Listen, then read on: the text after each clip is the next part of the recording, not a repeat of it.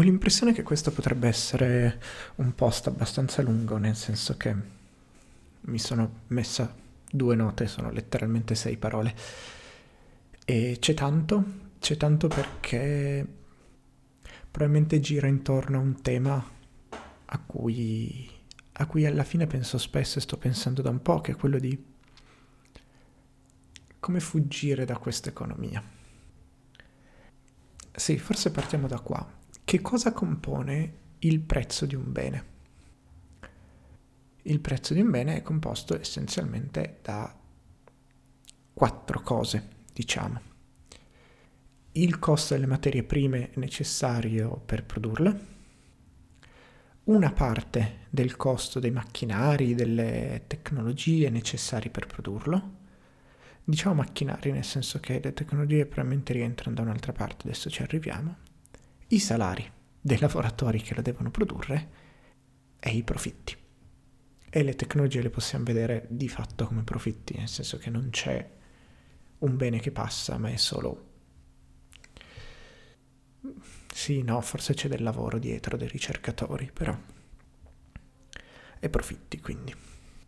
I profitti sono sostanzialmente la parte eh, del, dell'utile della società che va a chi a, retribuire il prestito iniziale fatto per far partire la produzione. Prestito che dà diritto a una remunerazione perpetua, illimitata, non definita, eccetera, eccetera. E in realtà è questa è una delle... Ah, e poi ci sono un po' di tasse in giro. Una delle intuizioni di parecchia economia, che parte da, da Marx e da alcuni post-keynesiani, è che alla fine noi possiamo sostituire a ogni bene il suo insieme di materie prime, salari e profitti e fare questa cosa all'infinito tornando indietro. Ma a un certo punto eh, le materie prime avranno un costo che sarà dato solo dalle tasse, dalle concessioni del governo, dai salari e dai profitti. E tutto sarà fatto quindi da tasse, salari e profitti. Dove in realtà noi possiamo vedere le tasse come nuovi salari, nel senso che quasi mai uno Stato accumula patrimonio, succede ma è diciamo abbastanza raro, e quindi quello che fa uno Stato, cioè come nuovi salari e nuovi profitti, quello che fa uno Stato è usare le tasse per pagare dei lavoratori, comprare dei beni che abbiamo detto essere salari e profitti, e retribuire delle rendite che di fatto sono profitti gli interessi sui titoli di Stato. Quindi tutta l'attività economica alla fin fine si può riassumere in salari e profitti. Soldi che vanno a chi presta il proprio lavoro e soldi, a chi vanno, soldi che vanno a chi vive in una posizione di rendita. Quindi soldi a chi viene retribuito per il suo tempo e soldi a chi viene retribuito per il fatto di essere già ricco. Ora, in qualche modo vediamo che c'è una relazione molto stretta tra i prezzi e i salari. E quindi, in qualche modo, in un mondo senza profitti, più o meno, le persone dovrebbero poter comprare quello che producono.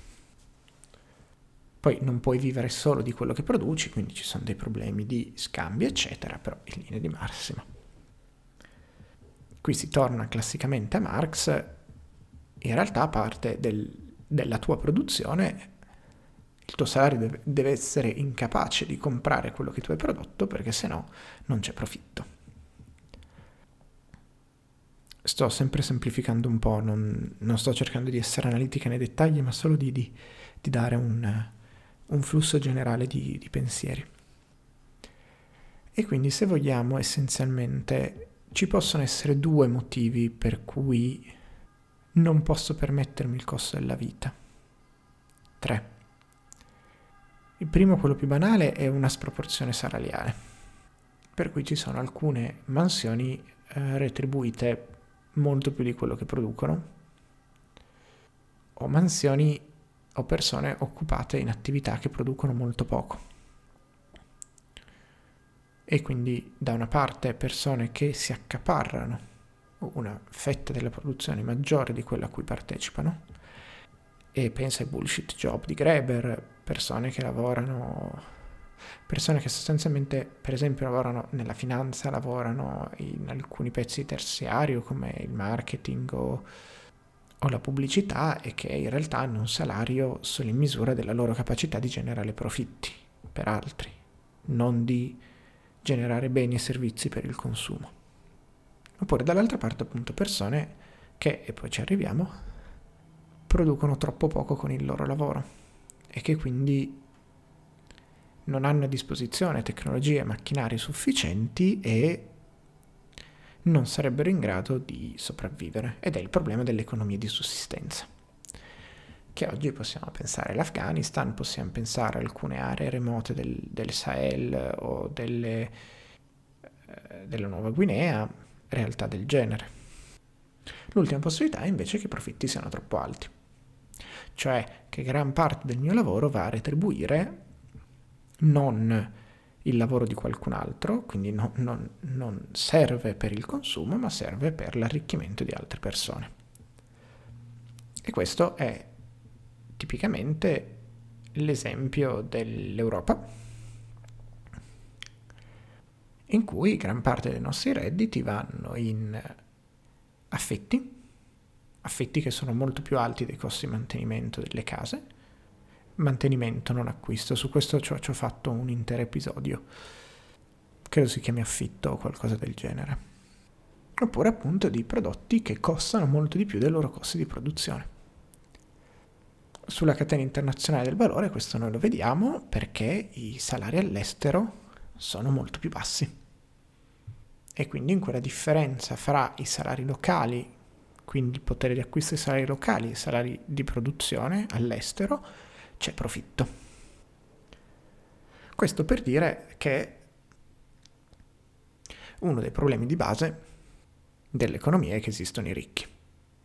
Cioè i ricchi per esistere hanno bisogno di sottrarre ricchezza ai poveri, di sottrarne capacità produttiva, di sottrarne capacità di spesa, di imporre un ordine sociale in cui i lavoratori consumino meno di quello che producano e una parte di rentier e di lavoratori scelti consumino più di quello che producano. Questa è una breve introduzione teorica. La domanda che quindi ogni tanto mi pongo è come se ne esce. Cioè, se noi volessimo fare un'economia, sen- una controeconomia, un'economia parallela senza profitti, quindi con dei livelli salariali tutto sommato omogenei, con eh, appunto tutto venduto a prezzo di costo, dove quindi anche il livello salariale potrebbe, questo è il problema sull'ultima dell'organizzazione sociale, però i salari potrebbero essere nulli e ridistribuire eh, solo la produzione. Ci sono dei problemi su questa roba. Mm ne parlerò un'altra volta perché in realtà è una prospettiva che mi piace molto, che ha dei limiti e magari prima o poi ne parliamo. Però appunto la, la domanda fondamentale è come la crei questa economia, questa economia parallela? E la risposta più semplice sarebbe, e qui sta per arrivare un altro pippone teorico, l'alternativa sarebbe quella di creare una moneta parallela e scambiare beni e servizi in questa moneta parallela, pensando eventualmente anche di tassare le transazioni fatte con questa moneta o i redditi ottenuti con questa moneta per creare una cassa per gestire dei servizi, eccetera. Qual è il problema? Come entra, come si crea moneta, come entra la moneta nel sistema? Questa è una domanda non banale spesso evasa in economia, nel senso che tanti modelli mainstream, i modelli più diffusi, in realtà si concentrano su un'economia che è già avviata, quindi che ha già della moneta in circolo. E quindi che non hanno il problema di creare da zero una moneta. Per, um, per immaginare un po' cosa facciamo può venirci invece comoda la teoria del circuito di Graziani e in generale alcune riflessioni post-keynesiane su quella che viene chiamata moneta endogena.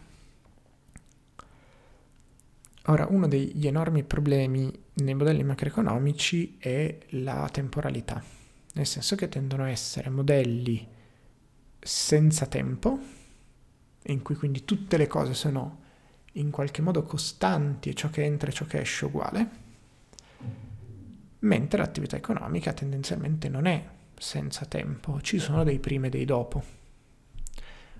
Poi, dall'altra parte, si può dire che usual, cioè, di solito le aziende hanno dei flussi, una volta che è avviata, hanno dei flussi che fanno sì che eh, ci siano delle entrate e delle uscite abbastanza costanti che si confondono e quindi la, la vera domanda, una delle grandi domande è i salari vengono pagati prima o dopo aver venduto la merce che si produce? Cioè io ti sto pagando per quello che hai prodotto, per quello che produrrai. E non dal punto di vista legale, quindi della data di pagamento, del periodo riferito, ma da un punto di vista dei flussi economici. È chiaro che un'azienda che ha la produzione avviata questa domanda non se la pone, nel senso che finché i flussi funzionano saranno più o meno uguali, quindi prima dopo non cambia molto. Un'azienda che sta cominciando invece il problema c'è.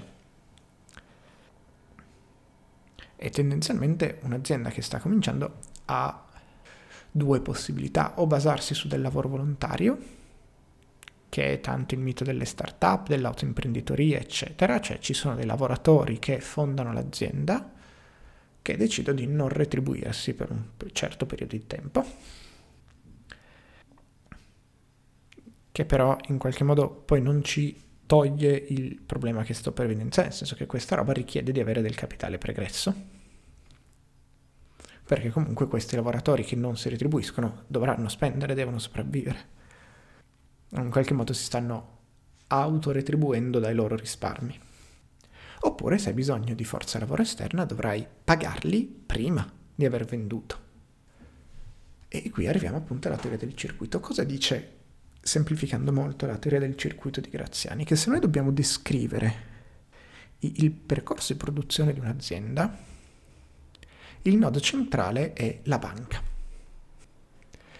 Nel senso che Cosa fa l'azienda? L'azienda appunto deve pagare i fornitori e i lavoratori prima di produrre, quindi dovrà aprire una linea di credito col sistema bancario, con questi soldi pagare i lavoratori e i fornitori, produrre i beni, vendere i beni, col ricavato salderà il prestito iniziale e ci tirerà fuori l'utile, che può essere reinvestito o eh, distribuito come profitti. Ora è chiaro che questo qui funziona soprattutto nel primo periodo, perché più io accumulo l'utile, più io posso avvicinarmi a una situazione di autofinanziamento in cui appunto l'utile del periodo precedente è sufficiente per pagare i salari del periodo successivo. Ma noi ci stiamo esattamente creando come creiamo un'economia parallela. E quindi esattamente questa fase di startup. E quindi abbiamo due risposte. Da una parte c'è un capitale pregresso, quindi le persone piuttosto ricche che sono disposte a mettere dei soldi in questo sistema. Mettere dei soldi con l'idea che prima o poi gli torneranno come loro retribuzione. Quindi essenzialmente stanno... Sto tirando un po' il concetto, stanno facendo un prestito a qualcuno. E quel qualcuno si fida in questo caso ti fidi perché quella è una moneta riconosciuta al di fuori. Altrimenti dovrebbe essere qualcuno che dice guarda io ti pago 100 topolini, non so se mi piacciono i topolini, però mi sono venuti così, ti pago 100 topolini e sai che quando avrai bisogno tu mi ridai 100 topolini e io ti do 100 in questo caso sta creando moneta da zero. Quindi qualcuno decide, ah va bene, io ti accetto i 100 topolini come pagamento, perché so che qualcun altro mi accetterà 100 topolini come pagamento qualcun altro mi accetterà 100 topolini come pagamento. Tendenzialmente questo discorso finisce quando lo Stato raccoglie le tasse. Quindi una delle cose importanti che rende la moneta moneta è il fatto che ci puoi pagare le tasse. Quindi che c'è un soggetto verso cui tu hai degli obblighi economici che ti accetterà quella come valuta. Oppure dall'altra parte che te la cambierà sempre. Quindi magari non ci puoi pagare le tasse, ma sai che c'è qualcuno che tu gli porti 100 topolini e ti dà 100 euro. Sempre, comunque, quando vuoi.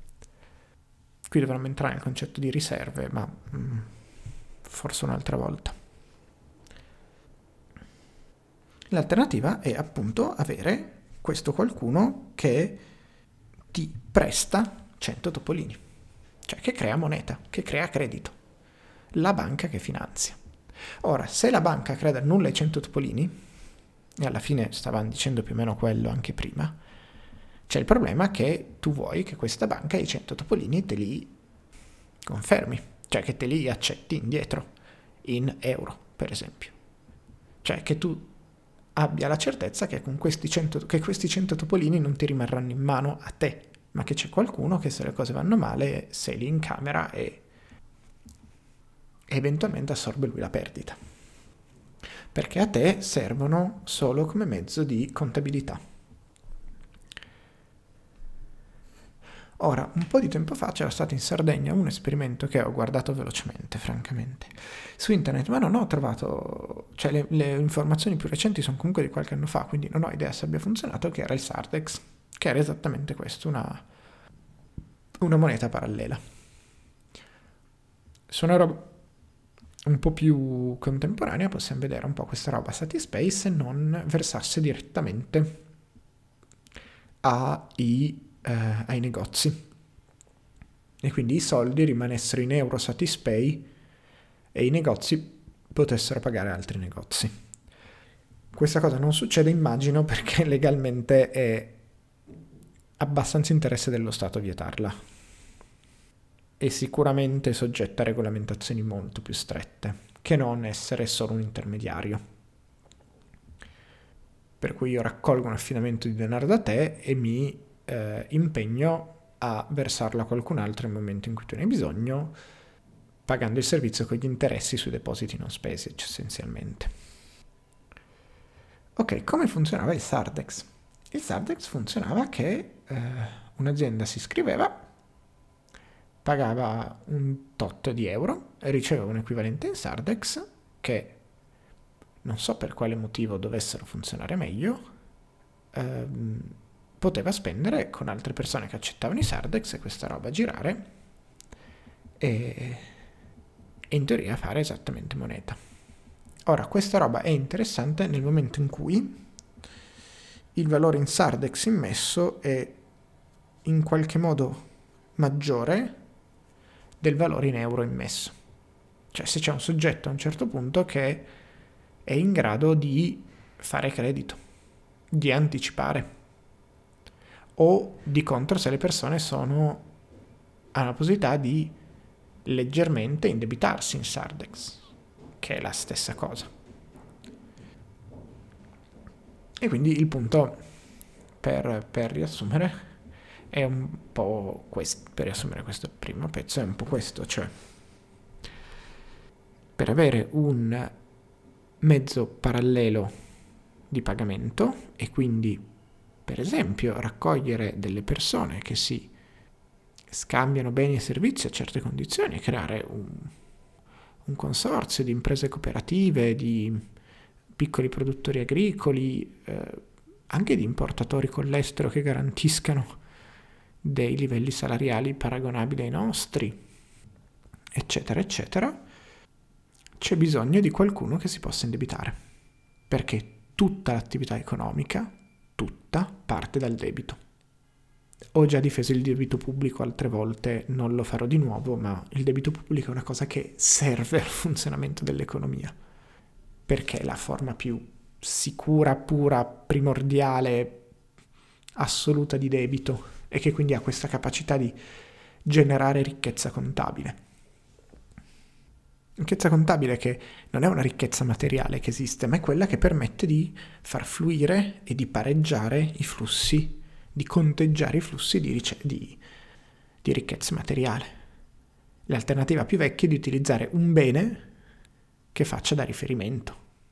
E quindi lì non c'è bisogno di creare debito, perché quel bene esiste.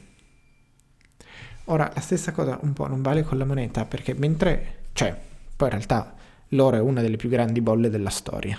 E non è ancora scoppiata, non so se scoppierà mai, e ha lo stesso identico problema alla fine, nel senso che il prezzo che pagheresti per l'oro che ti serve per qualcosa, saldature, microprocessori, cucina chic, scegli tu, è molto più basso dell'oro che ha anche una funzione di valuta, quindi di merce di scambio, merce intermedia per scambiare altre merci. Ora, l'oro in qualche modo però mantiene un suo prezzo comunque, quindi la perdita che puoi avere è limitata, nel senso che l'oro serve anche come oro. Il sale, salario, legionari, magari ci dice qualcosa dai tempi delle scuole, mantiene un valore anche se non dovesse più essere accettato come metodo di pagamento. Se noi creiamo una moneta dal nulla, guarda io ti pago in 10 topolini, ah va bene, ok. Nel momento in cui, boh, nessun altro accetta quei 10 topolini, tu hai perso tutto. Non hanno un valore intrinseco. E quindi, tornando un attimo al problema pratico, c'è bisogno di creare debito.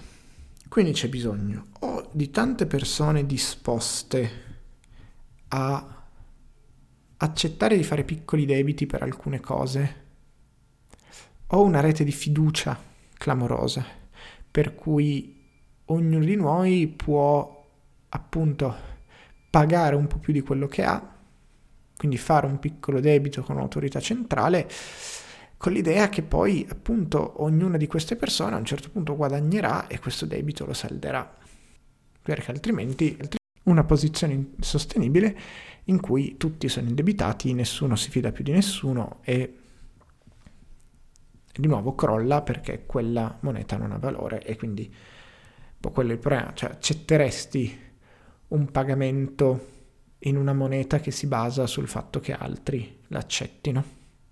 se quegli altri sono persone a caso è abbastanza difficile. Il problema è che l'alternativa serve, l'alternativa, a meno che non si riesca a creare totalmente uno stato parallelo, quindi tutta la tua vita è dentro quello stato, a livello di tutti i servizi, l'ancoraggio è sul poter scambiare la tua moneta d'uso con la moneta dell'economia normale. E questo richiede appunto delle garanzie di capitale per fare sì che ci sia una convertibilità, per cui che quando una persona ha bisogno può andare dalla banca di questo nuovo sistema e dire guarda io ti do 10 topolini, tu mi dai 100 euro, eh, tu mi dai 10 euro, ma sì sì assolutamente. E questo apre poi essenzialmente il problema. Cioè, se vogliamo fare una roba contro i profitti, stiamo facendo, cioè, se vogliamo creare un sistema che abbia alla base la uh, parità salariale e, e, la retribuzione del lavoro invece che della rendita, quindi una società senza, senza rendite di posizione, senza profitti, dire che stiamo parlando di un'iniziativa fatta da poveri, tendenzialmente. Ah, per intenderci, questo sistema di debiti crediti del circuito, eccetera, è esattamente il motivo per cui le fatture si pagano a 90 giorni, se hai il, i rapporti di forza dalla tua parte, perché così saldi fornitori dopo aver venduto. Se i rapporti forza sono dall'altra parte, invece ti dicono no, tu prima saldi fornitori e poi vedi se vendi. Comunque. E quindi appunto il, il, il, problema è come creare un sistema che possa reggersi senza i ricchi. Una parziale risposta, che sicuramente, come dire, sono cose su cui si ragiona da tanto tempo, eccetera, è quella del microcredito.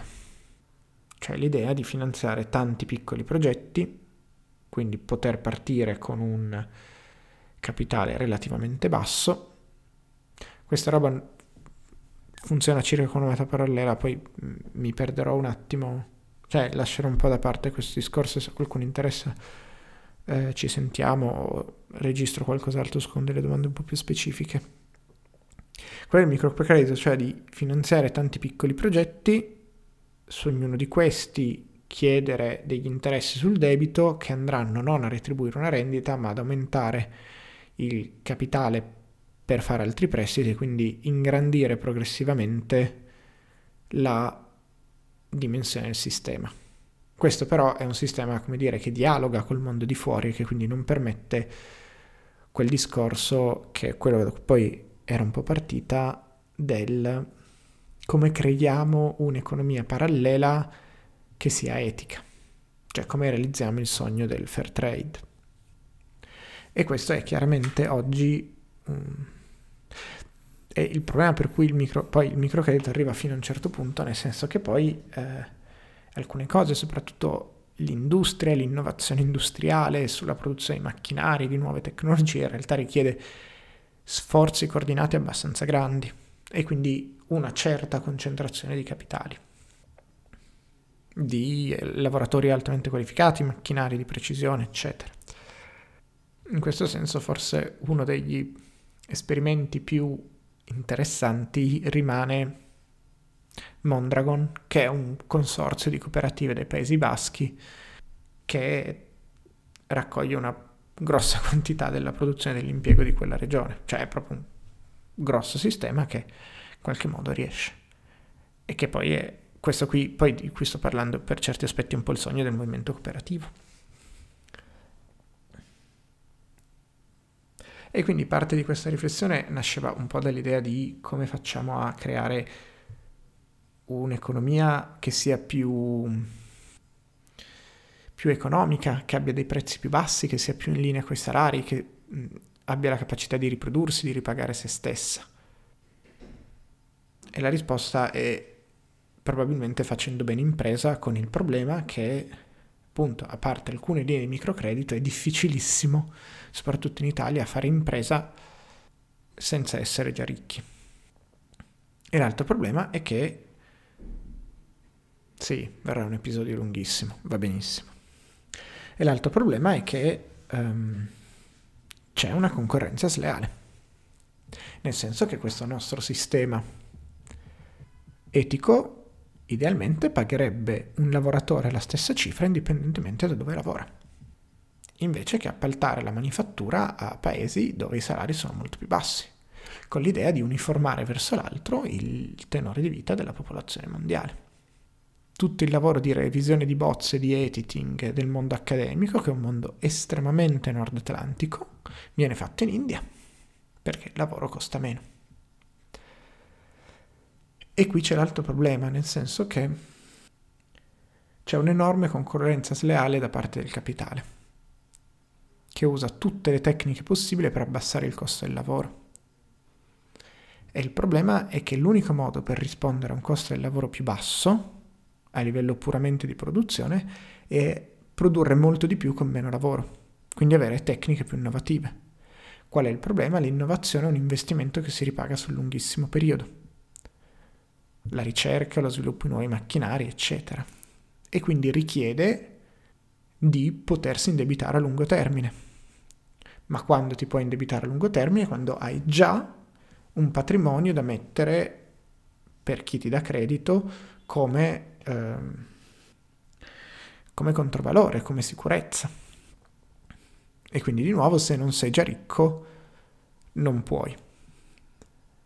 C'è in realtà un'alternativa, che è un po' la chiusura di tutto questo discorso. L'alternativa si chiama legge. Ora, lungi da me a difendere la legalità come concetto assoluto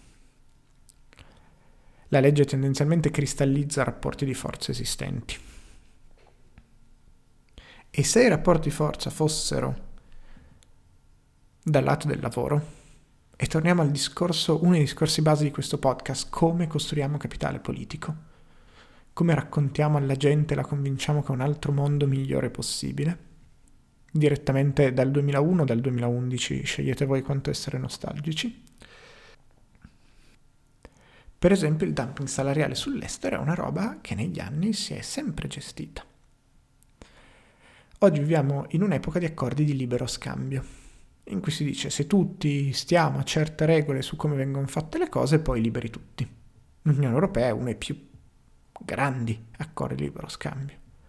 Tra queste robe però ci si dimentica sempre il pagare ai lavoratori la stessa cifra. E quindi anche dentro l'Unione Europea le produzioni vengono spostate in Polonia, in Bulgaria, in Romania, dove il costo della vita è più basso. Il livello di benessere è più basso, il tenore di vita è più basso. Il commercio estero non è una roba che avviene. Finché ci saranno confini, il commercio estero è una cosa che viene fatta avvenire. E quindi è in teoria possibile dire, ah, ma in quel paese i salari sono più bassi di questo tot. Quindi, se tu vuoi importare da quel paese, tu paghi allo Stato la differenza che non hai pagato in salari. Oppure, per esempio, mi dimostri che tu paghi i tuoi operai quanto pagheresti un operaio qua. A quel punto io ti annullo le tariffe, quindi le tasse sull'importazione. Questa roba legalmente è possibile. Non è politicamente possibile oggi, ma legalmente è possibile. E allo stesso modo i paesi del Nord Atlantico sono sempre stati estremamente rapidi a instaurare dittature in mezzo mondo. Su questo gli Stati Uniti bravissimi, ma anche i francesi ci hanno dato dentro. E gli inglesi. Laddove erano messi in discussione i profitti. Laddove c'erano dei eh, movimenti, pensiamo al Cile di Allende, che rischiavano di far venire meno i profitti perché alzavano i salari locali. O l'Indonesia, anche l'Indonesia, massacro l'Indonesia, non se ne parla abbastanza, milioni di persone uccise nel giro di pochissimo tempo eh, da un colpo di Stato finanziato dagli Stati Uniti per abbattere un regime di, di ispirazione socialista. Regime in senso lato non mi ricordo esattamente che forma gover- che forma di governo ci fosse in Indonesia. Lo stesso sforzo di politica estera, sanzioni economiche, interventi militari, peacekeeping, invasioni, dittatori fantocci non è stato fatto per assicurare per esempio un aumento dei salari.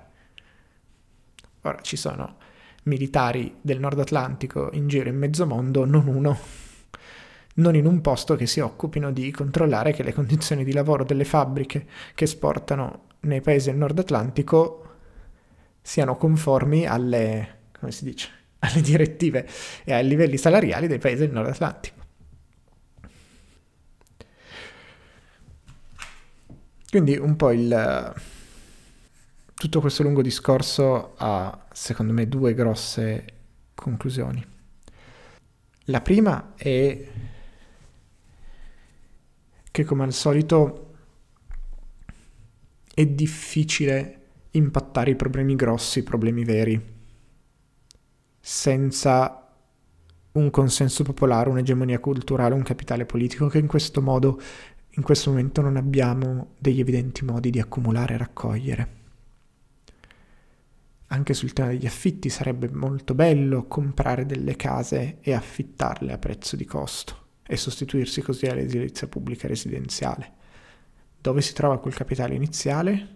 Potresti affittarle sotto mercato e ripagare un prestito che la banca ti fa per farlo, ma la banca non te lo fa se non sei già ricco. Enorme problema con i mutui. Per quanto i mutui sulla prima casa siano estremamente agevolati, non sono accessibili a tutti. E non sarebbe una roba... Anche lì è una questione di volontà politica nel senso che si eliminano gli anticipi, si eliminano le spese notarili, si eliminano le agenzie immobiliari, si eliminano gli anticipi nel senso che la banca ti finanzia il 100% in mutuo e ristrutturazione,